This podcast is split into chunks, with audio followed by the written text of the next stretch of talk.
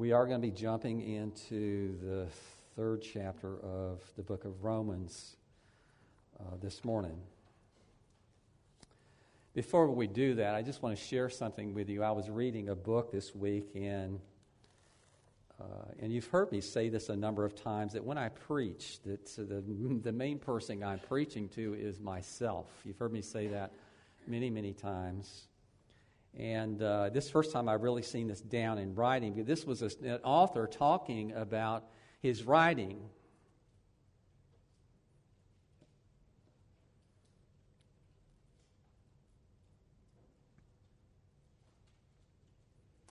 I haven't been very good at writing the gospel to myself. Is impossible for me to teach, preach, and write of truths that I don't desperately need myself. If I ever stop being the first audience of my writing, teaching, and preaching, I should stop. Please remember me and pray for me. Pray that God would help me to live with courage and hope the things I write, preach, and teach.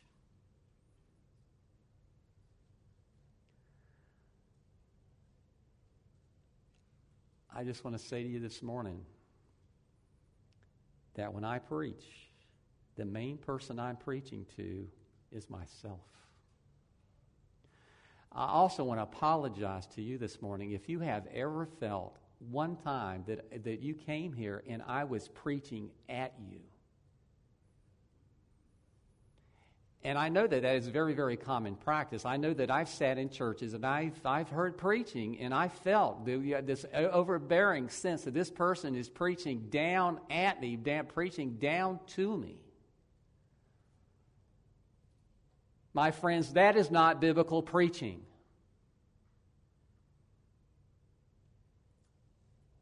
Real biblical preaching only comes from someone who has been broken by their own sin who desperately needs to hear the gospel just as much as you do and needs to hear that gospel over and over and over again.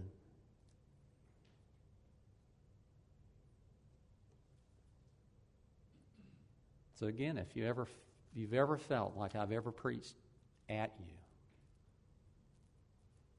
please accept my apology.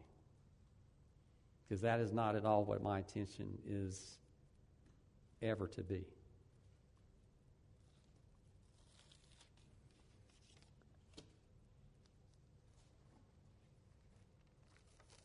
We are beginning chapter 3. Uh, I had mentioned to you a few weeks ago that one of the things that's really helped me, I preached through Romans years ago, and I really believe that I have a better understanding of Romans now than I did when I did it before, and that's one of the reasons I'm going back through it. But one of the things that I, that I began to see and I began to understand is this: is, is there's a framework to this book that makes it somewhat unique for, for even the other epistles of Paul.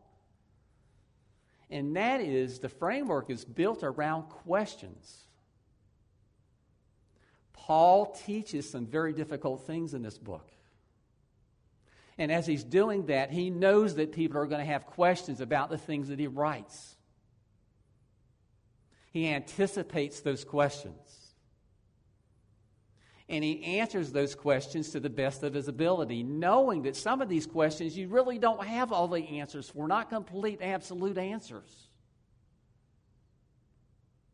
We need to understand something that Paul is only doing for us what he's done himself that these are questions that have come to Paul's attention as he's been, been studying through these things of God. And, and these are the answers that God has revealed to him in regard to those questions. Paul has questioned all these different things just like we do.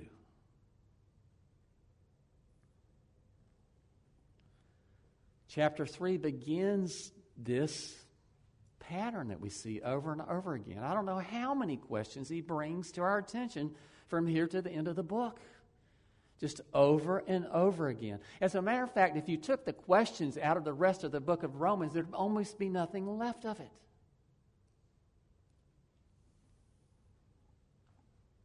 Paul is a teacher. He's a very great teacher, and his intention is this: is that you and I get as much from this as we possibly can.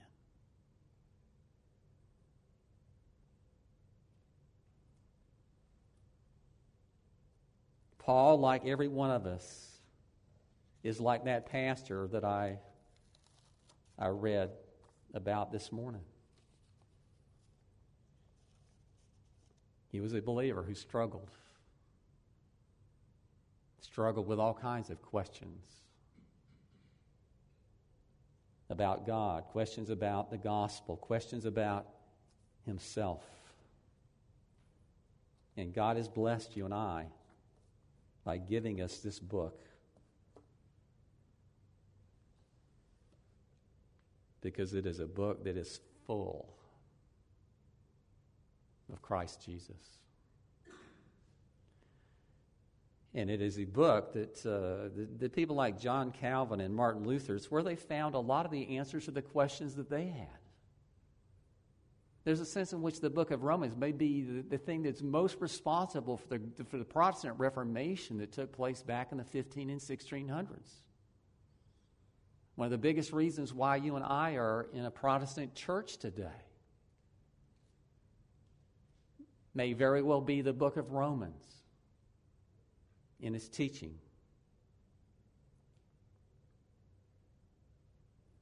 He's already covered a lot of history up, up to this point. In the more recent uh, weeks, we have studied how he begins to make a distinction between those who are the Jews and the Gentiles. As we're coming to the end of chapter 2, we realize this that remember the sign, the covenant sign in the Old Testament was circumcision. The New Testament sign is the sign of baptism, water baptism. There's a sense in which Paul declares at the end of chapter 2 that, that if you are a believer, if you've been baptized with the water, there's a sense in which you are a Jew.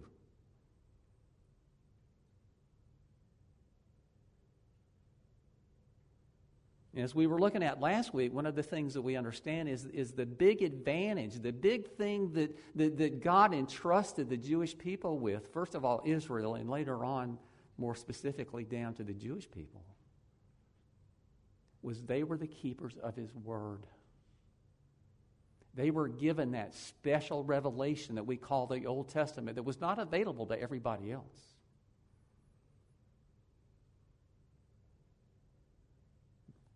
That was God's greatest gift to them. And remember, back in chapter 1, Paul makes a distinction between, in essence, of what's called natural revelation. Natural revelation is, is how God makes himself known to all people equally through creation around us. So much so that there's no one, there's enough evidence in, in, in nature around us that we, we can if, if we're faithful to what is demonstrated over and over again, is we come to the conclusion there must be a God who did all of this, who made all of this. Therefore, he renders, that renders every person without an excuse. No one is going to be able to stand before the judgment seat of Christ and say, I did not know there was a God.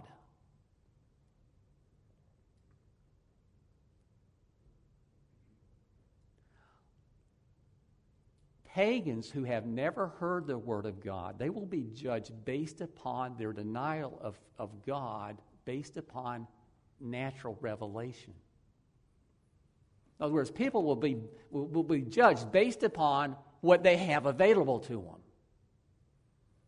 And if it's just natural revelation,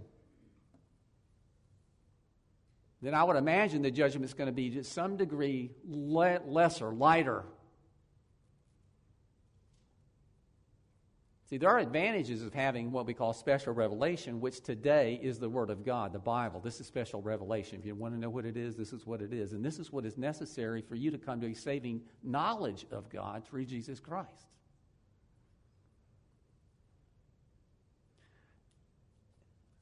God entrusted the Old Testament to the Jewish people. Now, let me tell you, Christ is there. He's all over the place in the Old Testament. One of the most amazing things is this is the people of God that God had given, had granted this special gift, this special privilege of having a special revelation. When the Christ who's spoken about so clearly in the Old Testament actually came, most of them denied him. Only some came to saving faith. But we know this today that God has even given us a greater gift, and that is He's added to the Old Testament and given us the New Testament. We have God's complete special revelation in our hands. The gospel clearly, anybody can read it and see the gospel clearly in the New Testament.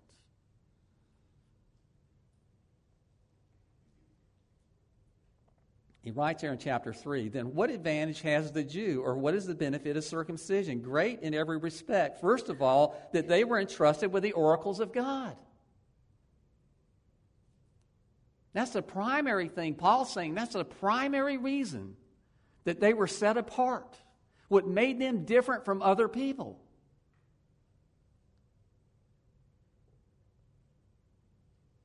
That God had given them the Bible, the Old Testament,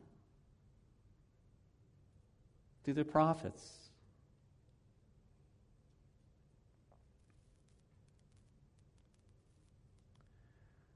The Bible has been under severe attack, probably more, more in the last two or three hundred years than ever in all of history.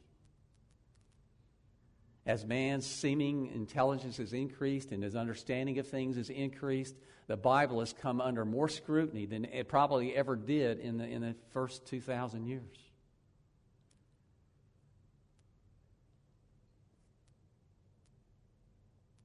There are a lot of people today that deny its authenticity. It, however, is still the most purchased book in the world every year. There are more Bibles purchased in the world every year than any other book by a long shot. Many, many people have Bibles in their house sitting all over the place. I probably have 10 Bibles. I'm not sure how many exactly I have. But one of the things you'd find with all of my Bibles is they look like this. And that's not so I could stand here on Sunday morning and open it up and, you know, I've just gone through here and marked stuff up while I'm doing something else. I've read this over and over again. I've read every Bible I have over and over again. God has entrusted us with this very great gift. And I'm not trying to brag, I'm just trying to encourage you guys in this. And you've heard me harp on this for week after week after week. You must be in the Word of God. You've got to study the Bible. You will not grow if you don't. As a matter of fact, you will stagnate if you don't. As a matter of fact, if you stagnate, you won't just stay there, you'll start digressing. This is the food that God has given to us for our spirit. We wouldn't think for a minute with going for very long without eating food for our body, would we? We cannot starve our spirit of the Word of God, or it will die.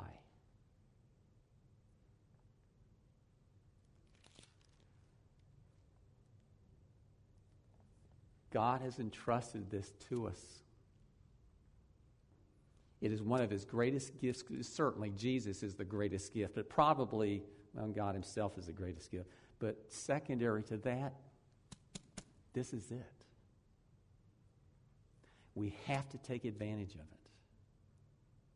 And we cannot keep it to ourselves. We have to spread it.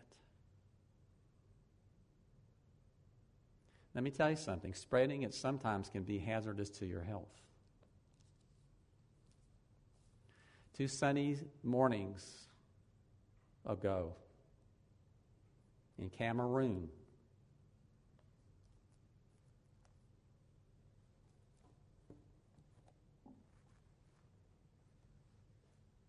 a guy named Abraham Fung died. There were a group of natives that broke into his home and hacked him to death with machetes. And they severed his wife's arm completely off. For what reason? Because he was a Bible translator. But let me tell you, this fight is not one that's easily won, and it's not one that's not going to cost great sacrifice on the part of some people at times. He gave his life.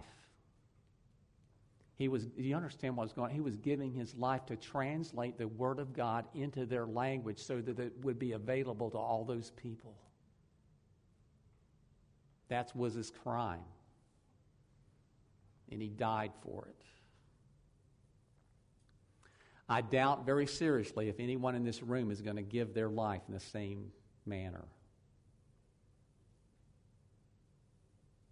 But it doesn't mean that our calling is any less than His. God has called us, He's gifted us, just like He did the Jewish people with the Old Testament in, in, in the old days. But now, the complete Bible, the Scriptures, we have it, it's here. It's for us, but at the same time, it's not for us to keep to ourselves.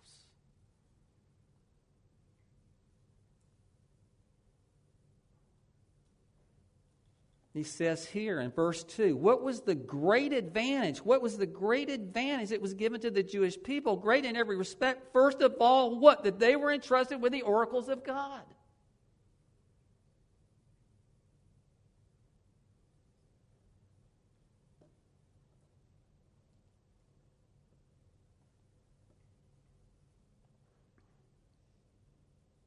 Verse 3 What then, if some did not believe, their unbelief will not nullify the faithfulness of God, will it? There's your question. You already asked one question. What is the advantage of the Jew? And he gives the answer here. It's not so much the benefit of circumcision, it's the benefit of having the oracles of God.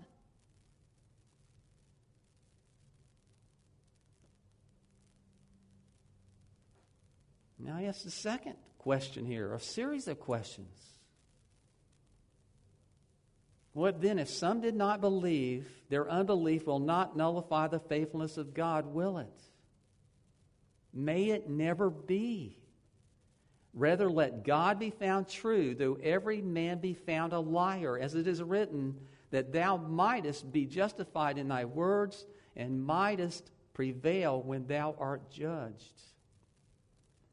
But if our right, unrighteousness dem- demonstrates the righteousness of God, what shall we say? The God who inflicts wrath is not unrighteous, is he? I'm speaking in human terms. May it never be. For otherwise, how will God judge the world? But if through my lie the truth of God abounded to his glory, why am I also still being judged as a sinner? And why not say, as we are slanderously reported, and as some affirm that we say, let us do evil that good may come? Their condemnation is just.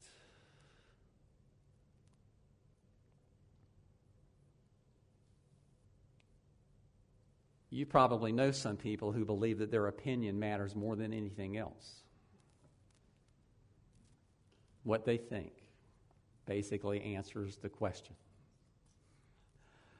Uh, people today seem to be very, very opinionated when it comes to just about everything you can possibly imagine. People have their opinions about the Bible, they have their opinions about Scripture. My opinion of the Bible 30 years ago, 35, 30, 40 years ago, was that it was a book of fables. That's what I thought of the Bible. Well into my 30s the stories of old that were told that really didn't have any truth or substance to them that people just laid hold of. They had to believe, you have to believe in something, and, and weak people, that's what they believed in. They believed in that silly old Bible stuff.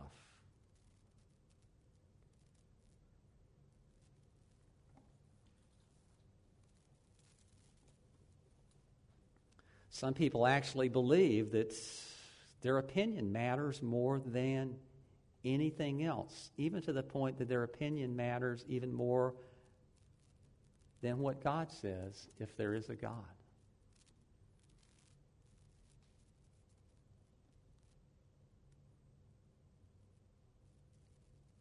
Let me just say this. If this truly is the Word of God, then no one's opinion about any of it has ever made one whit of a difference.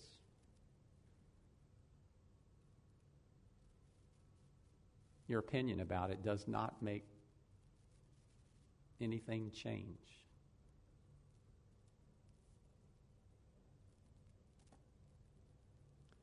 Like I said before, the Bible has been under attack very fervently for the last 200 years, even more so than any other time in history.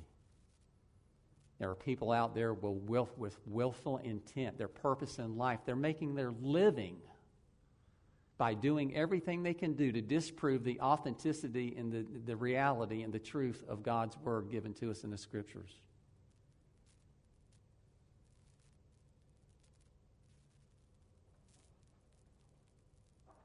If that's not enough, liberalism itself has laid hold of the throat of some of church people. Now you have church people who are deciding that, well, this is in the Bible, this is, was originally in the Bible, this is something that was someone added along the way, and this, that, and the other. And it's based mostly upon their opinion as to whether it ought to be there or not. So you're left with liberal Christianity that basically allows you to believe whatever you want to believe about things. And what are you going to throw out, first of all? It's the most difficult things, the most difficult things that you find in Scripture, the things that grate on the human sinful nature.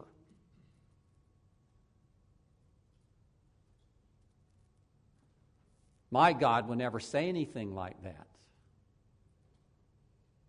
My God would never do anything like that.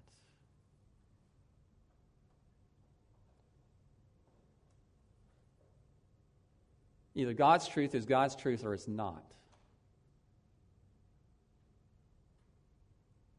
We can't go through the scriptures and pick out the things that we like that, that, that seem to, to appeal to our sinful nature and et cetera, et cetera, et cetera, and throw out the things that we think my God would not say. Either he said all of it or he didn't say any of it. And let me tell you, if you haven't been, if you haven't studied through the Bible, haven't read through the Bible and come across some things that sometimes just, just make your skin crawl, you're not really putting your heart, mind, and soul in your in ever, ever effort effort into it.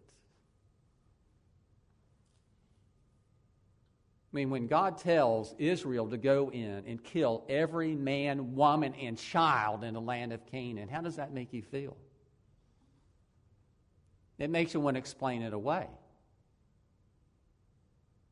Because our understanding or our thinking is God would never, never do that. But the fact of the matter is, historically, He did it. He did that. He told them to do that.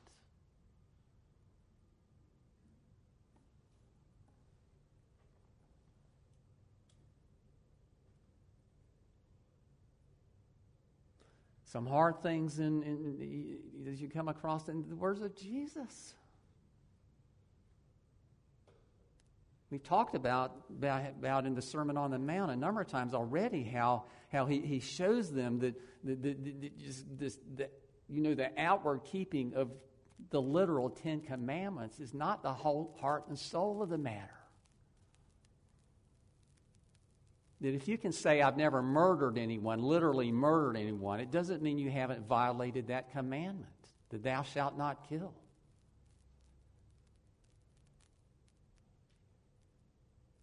The thing that Jesus does in the Sermon on the Mount is he brings the reality of the Word of God and the law of God into the human spirit, into the human place. And he shoots the pride of people down like a dive bomber. It's so easy to think, and you've thought this, I've thought this. I could never do something like that. Look what so and so did.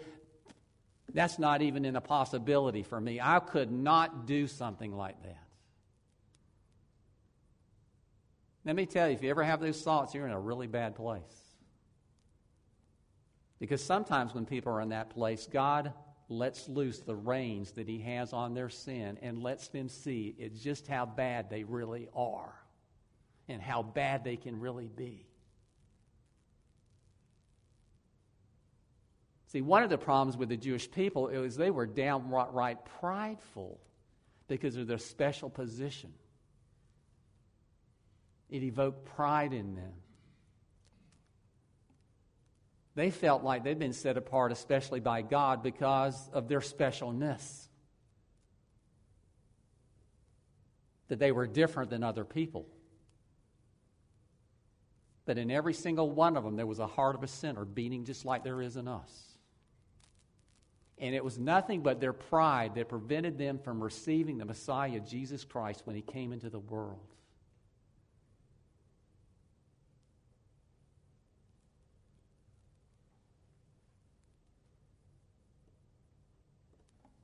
point I'm trying to make here, not doing a very good job of it, is this: is people's opinions don't matter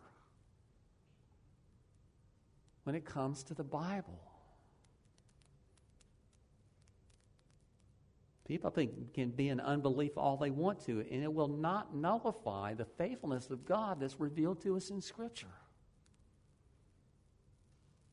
Wanting something to be so doesn't make it so. God's word is either God's word or it's not. And if it is, people respond to it one way or another, but their response has got nothing to do with establishing the truth and reality of it. Whether someone accepts or, or, or, or, or rejects Jesus Christ has got nothing to do with whether Jesus is a reality or not.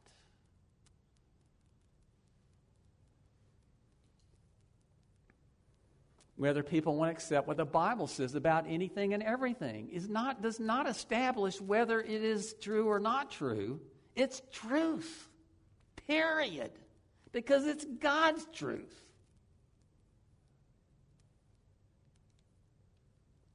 And that is the greatest gift that He's given to you and I. We don't have to go through life thinking, well, what about this and what about that? He tells us. All of the essential things that you and I need to live and do well at living are right here in this book. Every one of them.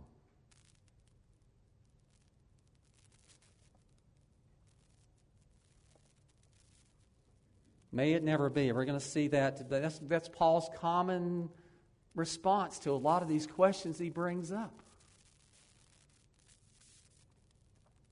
May it never be. It's what you find here in the uh, New American Standard Bible. You see different uh, translations or depictions of it. John Murray, who's one of the premier commentators on the book of Romans, says basically what, in essence, what Paul says in this, in, in this phrase you see over and over again, may it never be, is God forbid.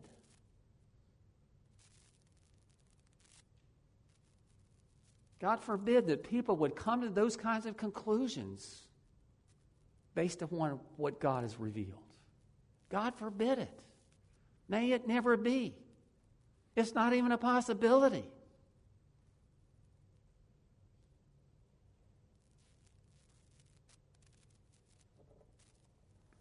How many people want to be true at the expense of God being true?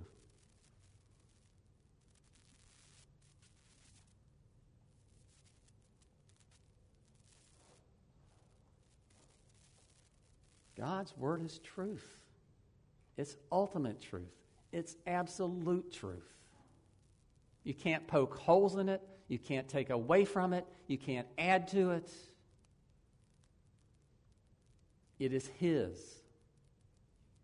And He's given it to us. And He's entrusted us with it.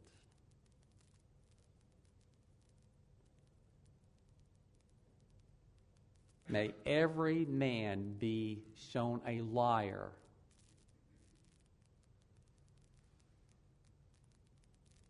That we would ever find one single thing wrong in here.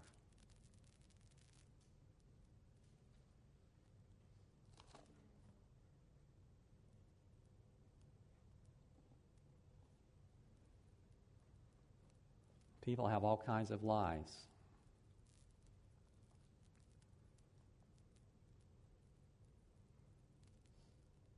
The evil one is called a liar. And he whispers in our ear.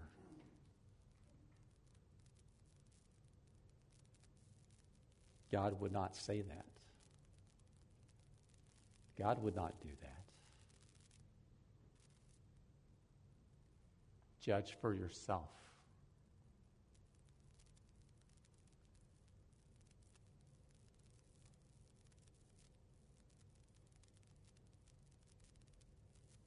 I want you to know something. Paul, in, some, in regard to some of these questions, some of them he answers pretty well. Some of them he really doesn't answer because there's not an answer that we can humanly give.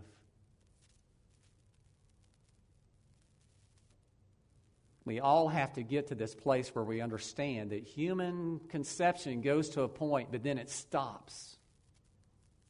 There has to come a place in our life where we get to that point of trust, of trusting in the truth of God, not having all of our answers, not knowing everything about everything.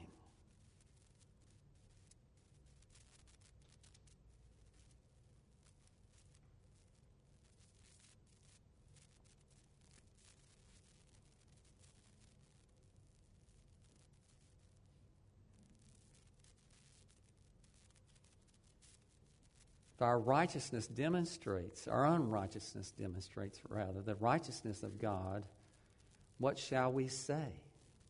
The God who inflicts wrath is not unrighteous, is he? Paul says here, I'm speaking in human terms. That's exactly what I'm talking about. He's saying it in a, in a way that you and I can maybe grapple with it and understand it. But the loftiness of God is way over our head.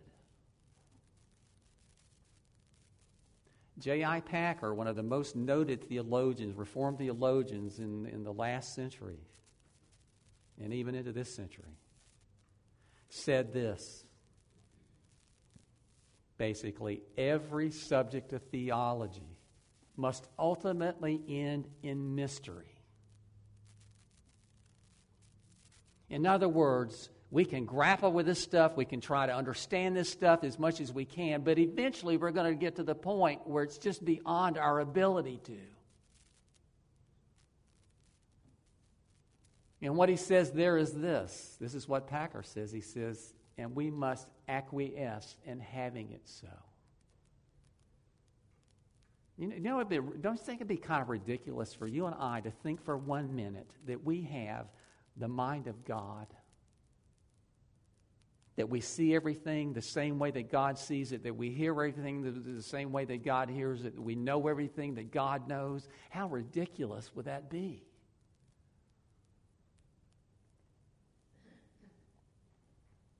Like we said before, it comes down to a matter of trust. Are we going to trust in God? Are we going to trust in what He's revealed to us? Or are we going to let our sinful nature do all of our decision making for us?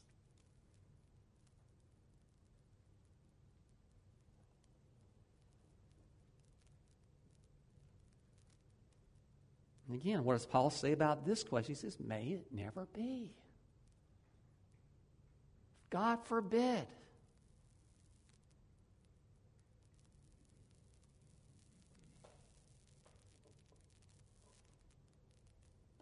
God will judge the world.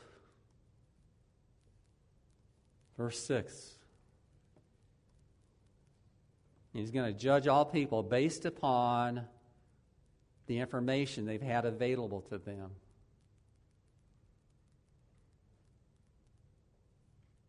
You see, my friends, having this book at our disposal like we do doesn't put us in a position of less accountability, it puts us in a position of most accountability.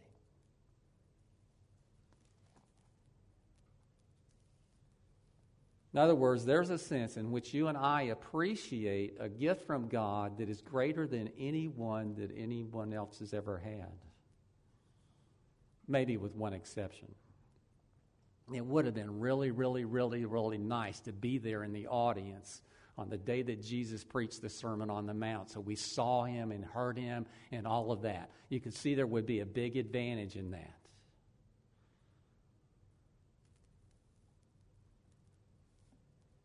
But in modern day, there is no one that is more privileged than those who have this available to them, and that means you and I, or you and me. Right? so easy to do that, isn't it? What a gift. But you know what? It's useless if you don't use it. Just a dust collector that sits on the coffee table. And there are a lot of Bibles that do exactly that. Even though it's the most purchased book every year, I have to wonder if it might not be the least read book.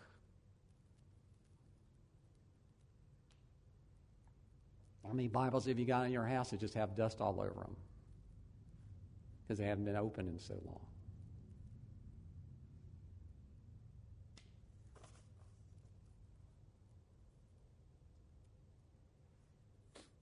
God will judge the world based upon what He has given to the world.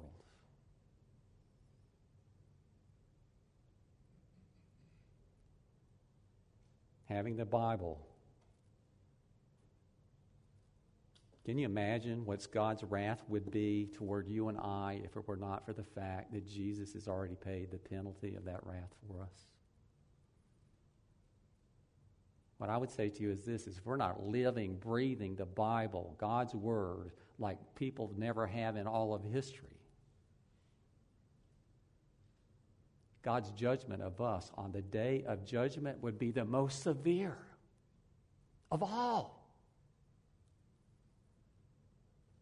Because we have been the most privileged people in all of history.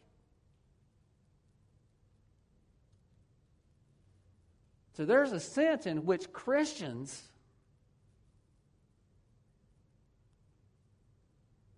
who don't live and breathe this, they've done the greatest injustice to God.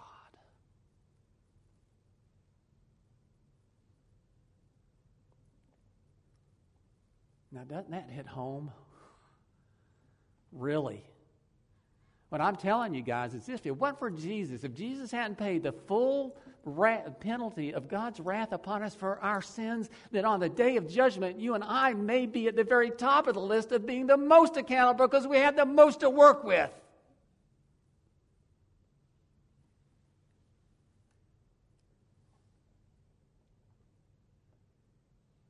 But hallelujah for Jesus Christ.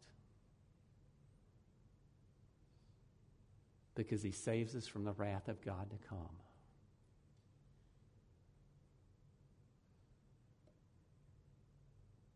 Not because we're lesser sinners, but because he's a great God and he loves us. He loves us like his children. We are his children. He loves us. He loves us with a love we can't even begin to imagine. There's no greater love in all of the universe other than maybe the love that the Trinity has for Father, Son, and Holy Spirit have for one another. That's what this table has to do with. Is God's love for the unlovable. Unconditional love for the unlovable. It should be the greatest mystery to every one of us. Why me? Because we know ourselves like other people don't. We know what goes through our head, other people don't always. Lordy seems to read my mind most of the time, but she doesn't always know what I'm thinking. God knows you like nobody else knows you. God knows you like you don't know yourself.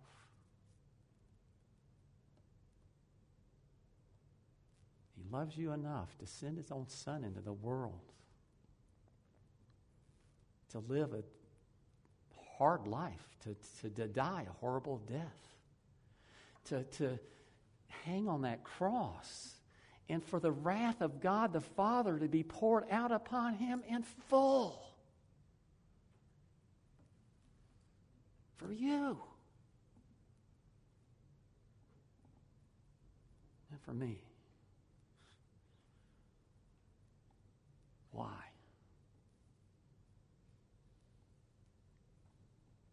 Because He's a loving God. Because He loves you that much.